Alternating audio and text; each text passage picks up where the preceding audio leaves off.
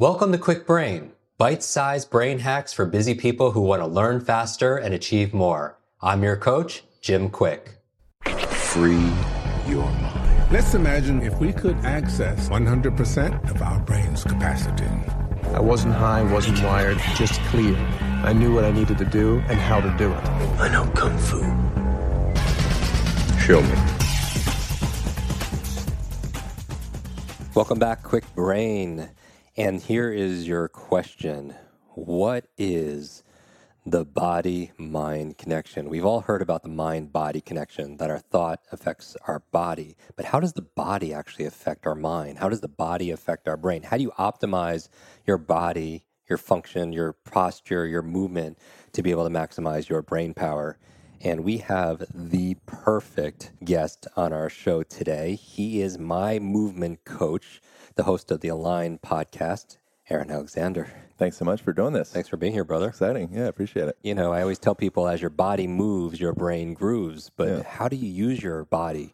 We talk about how the number one function of the brain is to control your movement. But actually, by using your movement, you could actually build some brain power. Yeah. And, you know, before we get started, how should I be sitting right now? Oh my gosh. All right. So I think there's a lot of different ways to look at this question. One, you don't want to make everybody in the room uncomfortable by being excessively erect Right. with your posture. But if you're okay with that, then the starting point would be just make sure that you're on the front edge of your sit bones. Okay. Okay, so everybody kind of reach back. If you're right now driving in a car, or if you're mm-hmm. sitting at a desk, what have you, you can reach back and literally grab your butt cheeks and pull them back behind you.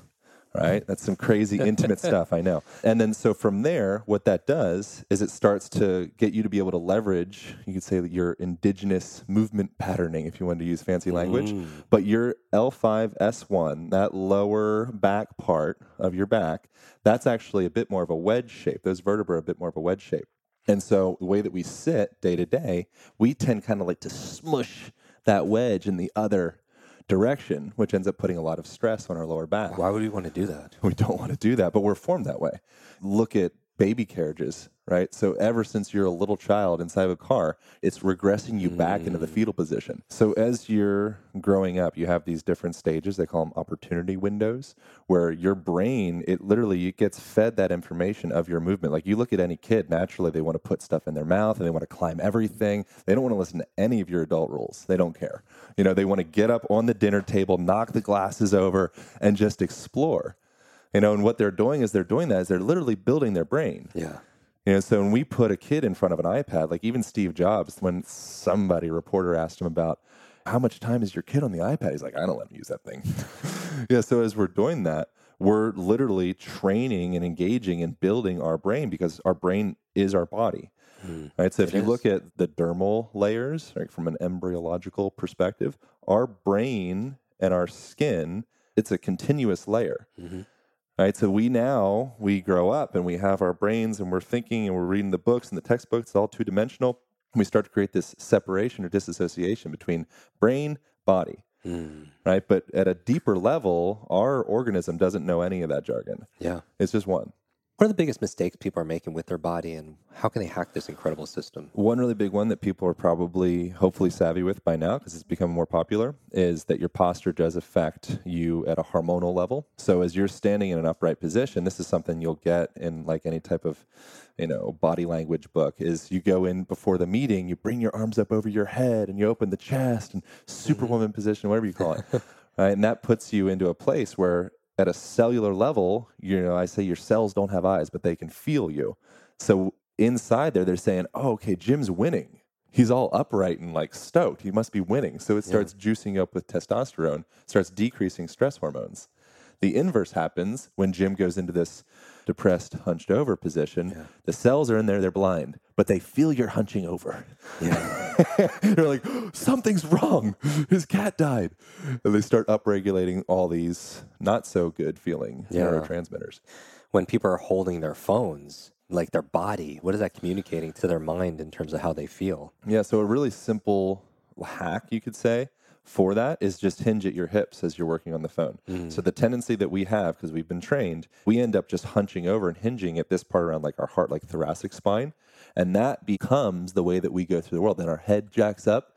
We have this forward head posture. We mm-hmm. have this collapsed chest, right? And then eventually it's maybe a dowager's hump, which means dignified elderly woman, dowagers, which it's like not a very sexy thing to have a huge bulge in the back of your neck. Right. So it's the beginning stages of those patterns as you're hunching over looking at the phone. A really simple fix for that is just keep that spine long. It's okay to look at the ground, but hinge from the hips. You know, so you learn that in like yoga practices, Right. warrior one, warrior two. Even when you were bent over like that and you were hunched down like that, if you take the phone out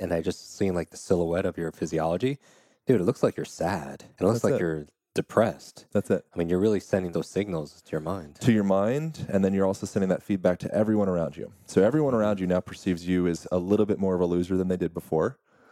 right? And you know, it's all of a sudden they're like, oh, Jim, what's wrong? Yeah. Dude, are you okay? You look tired. You're like, oh, no, I feel terrible. So as we end up becoming more wealthy and more, you know, dependent on technology and all that, from an outward perspective, it's like, wow, they're winning. They're doing a great job. But literally, that technology, it's forming us into this depressed mold. So at the same time, when we have more information around how to be healthy, we have better technology than ever before. Mm-hmm. All of a sudden, depression is continues to go up, right? So now it's the number one leading cause of disability worldwide, right? Anxiety, obesity, all of these things, you know, hip disease, you know, all these different diseases through our body, they're going up as we become more affluent. And what that is, is that affluence, we end up outsourcing our movement to gizmos, mm-hmm. right? So the more expensive your shoes are, or the more expensive whatever your like movement gear is, oftentimes you're outsourcing what your own natural neurology would have to do. It'd have to pick up the slack. But as you get the expensive gizmos, your body just says, "Oh, cool, we'll just take a break. We'll just stop." Even at a simple example, like, you know, we're always talking about people outsourcing their brains, you know, their minds to their devices and they're losing their memories, their focus, and everything because they're not getting that exercise. Yeah. Even transportation. I remember the other day I hopped into a car just to drop something off at the post office or something, and it was like four blocks away, Mm-hmm. you know, and so elevators. People don't take the stairs anymore. Got Just to. another example where people are, you know, there's an opportunity there for people to move. There's an interesting study that was done by a woman called Ellen Langer, that- and she has a book called Counterclockwise. And she told one group of maids that they are exercising. So it said, just so you know, all this stuff you're doing, it's like you're lifting weights, you're doing cardio, and this is like circuit training. She told the other group, nothing. And then what they found was that their biomarkers, the group that she told them that they're exercising, all of a sudden they start decreasing fat, increasing muscle, burning more calories. So something that you can do is start to look at your nonsensical chores or like, oh, you have to do whatever. be I got to mm-hmm. go to the post office. Perfect. Get on your bike and make it be like a training mission. Mm. I think it, language is really important. I get to go to the post office. Yeah. You live in a culture where you're able to go to the post office and send a freaking letter. You're yeah. instead fantastic. of I got to work out, I got to play with the kids, I got to whatever they get to. Yeah. And that language bit starts to change your posture. Oh, I get to go to the post office. Mm. All of a sudden, the way that you say that physically, your posture shifts. Feel it, like explore it. People that are always in that, like, oh, I have to. Like, I almost, to say that, I have to hunch over. I get to. To say that, I almost have to come up. Hmm. It's very interesting. No gratitude. We did a whole episode on how gratitude can rewire your brain. Very very simple. Yeah. Now the consciousness of it. So how can people trigger that so it becomes more of a habit, where it becomes something they're doing more routinely instead of just when they're unconscious. That's when all these bad routines come in. you Yeah. know? I mean, you can always just come back to breath. That's like your anchor point. Something people can think about is, is first think about the breath and emphasize the breath out. So six seconds out, four seconds in. Yeah. There are a lot of different breathing methods. People talk about box breathing and alpha breathing and Wim Hof breathing and fire breathing and all these different things. Hmm. How do you recommend people breathe just normally? Yeah. Breathe through the nose. Okay. That's a big one. so why would that be? One thing, your nose is kind of like the whole L5S1 wedge shape, like you're going against your physiology by being hunched over in this fetal position all the time. Well, that's the same thing with your face. Okay. So your nose is built to breathe. Mm-hmm. Your mouth is built to eat. So when you're breathing air through your nostrils, it goes back through these passages that end up allowing your body to start to release nitric oxide, for an example. That air goes through this labyrinth of blood vessels that ends up releasing nitric oxide because that's your body's built to do that naturally. As we start to breathe through our mouth, something kind of funny that happens, you can tell a mouth breather. They'll end up having their chin kind of going back a little bit. They almost have like that double chin thing starting to happen. They actually end up having less testosterone. Interesting. So you can literally change your facial structure just through breathing correctly or breathing through your nose. And then another part with that is breathing through your nose creates a little bit of a restriction on the breath, mm-hmm. which causes your muscles to have to start to come online. So that restriction of that breath causes your diaphragm to finally woo, engage. So you'll feel a difference. If you breathe through your nose, you'll feel a little bit of more of like an abdominal breath. If you breathe through your mouth, you'll feel it, it's a little bit more up in the chest. That sends a signal to your biology that you're panicking. If you're breathing through the chest, it's saying, line in the room, get the heck out. Hmm. Now, when you're walking people through a breathing exercise, it's actually more of a whole body breath. Mm-hmm. So something you can play with. People at home can play this, with this right now. Just wrap your hands around the outside of your ribs here, mm-hmm. and then have some breath, and feel that breath evenly pushing out through the ribs. So think of your breath as being more of a circumference thing. Okay. So if you can get that breath to really open up through the sides of your body and the back of your body and the front of your body, now your diaphragm has to start to pull those lungs down and it really becomes more of a full torso conversation. Think about that breath starting in the belly and then continue all the way up into the ribs, right? But don't just become consumed by just having your belly go pitter patter in front of you. So we're talking about, you know, let's go from breath to actually the physical movement. You know, I noticed that sometimes you'll spend more time actually sitting on the floor. You know, you have this floor culture Yeah. where you're getting grounded more. And what's that about? Well, I think floor, pound for pound, is the highest leverage tool we can do for the least cost to have benefit on our body. Like now, everyone's really excited about standing desks, treadmill desks, or poo pooing on sitting on chairs. The reality is, every position that we're in, it's like a yoga asana. You can be more immaculate in any position. So, standing, that's called a tadasana. You can stand really well, or you can stand in a really broken hunch over position. You can sit really well, or do the opposite. Sitting on the floor is this really great thing because A, you have to get all the way down to the ground and then all the way back up. That ends up eliminating fall risk, right? So that's the main reason that elderly go into assisted living is I've fallen and I can't get up. While you have the capacity to get down on the ground, if you actually utilize that, you literally take fall risk off of the table. At like a cultural level, that's like billions of dollars just whoosh, off the table, gone. You know, so if we just start activating that part of ourselves, just for that reason, that's great. Another thing that you see in cultures around Northern Africa, Eastern Mediterranean, Southeast Asia, you'll see they have significantly less osteoarthritis or any form of hip disease, right? Because they're going through that full range of motion. You look at like Muslim cultures, they're praying five times a day. And when I look at it through that lens of culture, I just got back from Sardinia, which is, as you know, one of the five blue zones a blue you know, zone. for uh, longevity and people living to 100 and above. And part of it, though, is not just their diet. It's just they have to walk through these elevated areas to be able to go to work, to be able to go home. Yeah. And that movement is so key. Yeah, and also they have gardens. That's another part of the blue zones. So community gardens, they seem to eat grains. You know, they seem to drink wine. They seem to do all the stuff that we're like, no. Same thing with sun contact against your eyes, right? So that sets your circadian rhythm, right? So it's the sun penetrates your suprachiasmatic nucleus. It starts this sequela or, this chain of your brain releasing these neurotransmitters and hormones to kind of like ground you and set your circadian rhythm. We end up blocking that off all day long, and our body's like, oh, no wonder you're having issues with sleeping. You know, maybe that might be related to how you feel a little bit anxious or feel a little bit like glum. Barefoot's a big thing as well. There was a study that correlates wearing high heels a lot to schizophrenia. So as you're going through that full range of motion of the ankle, dorsal and plantar, plantar flexion of the ankle, that's all tied up to your brain as well. Right? So it's said to affect your dopaminergic system, so your body's release of dopamine amongst a bunch of other things, lots of other things. So just looking at it as just something as getting full range of motion out of all of your joints, that ties back to brain health. So something like the more padding we put on top of our bodies, the more oftentimes we'll end up restricting that. From your perspective, from this conversation, what do you recommend people do? expose as much of your body to the sun as possible. Okay. as much as is legal or comfortable for your neighbors. Take your freaking glasses off. you know, like don't be afraid of the sun. If you're getting burnt, maybe sort that out. Like wear a t-shirt, maybe get a sun hat, but reduce your fear to the sun. I think is a big thing. Waking up with the cycles of the sun is really important. You know, so that's something that from what I've read, having a consistent sleep schedule is really important. And the really important thing is waking up at a consistent time. You know, so having that consistency with that and also guarding your mornings and get outside, get barefoot, expose yourself to sun, put on music, right? And start dancing if you're into that. Might be a stretch for a lot of people, but just something to start to stimulate not just your brain with like sitting, hunching over a crossword puzzle, but really start stimulating your brain body. You know, so for music, if that's your thing, that's great. Maybe it's taking a jog with your dog.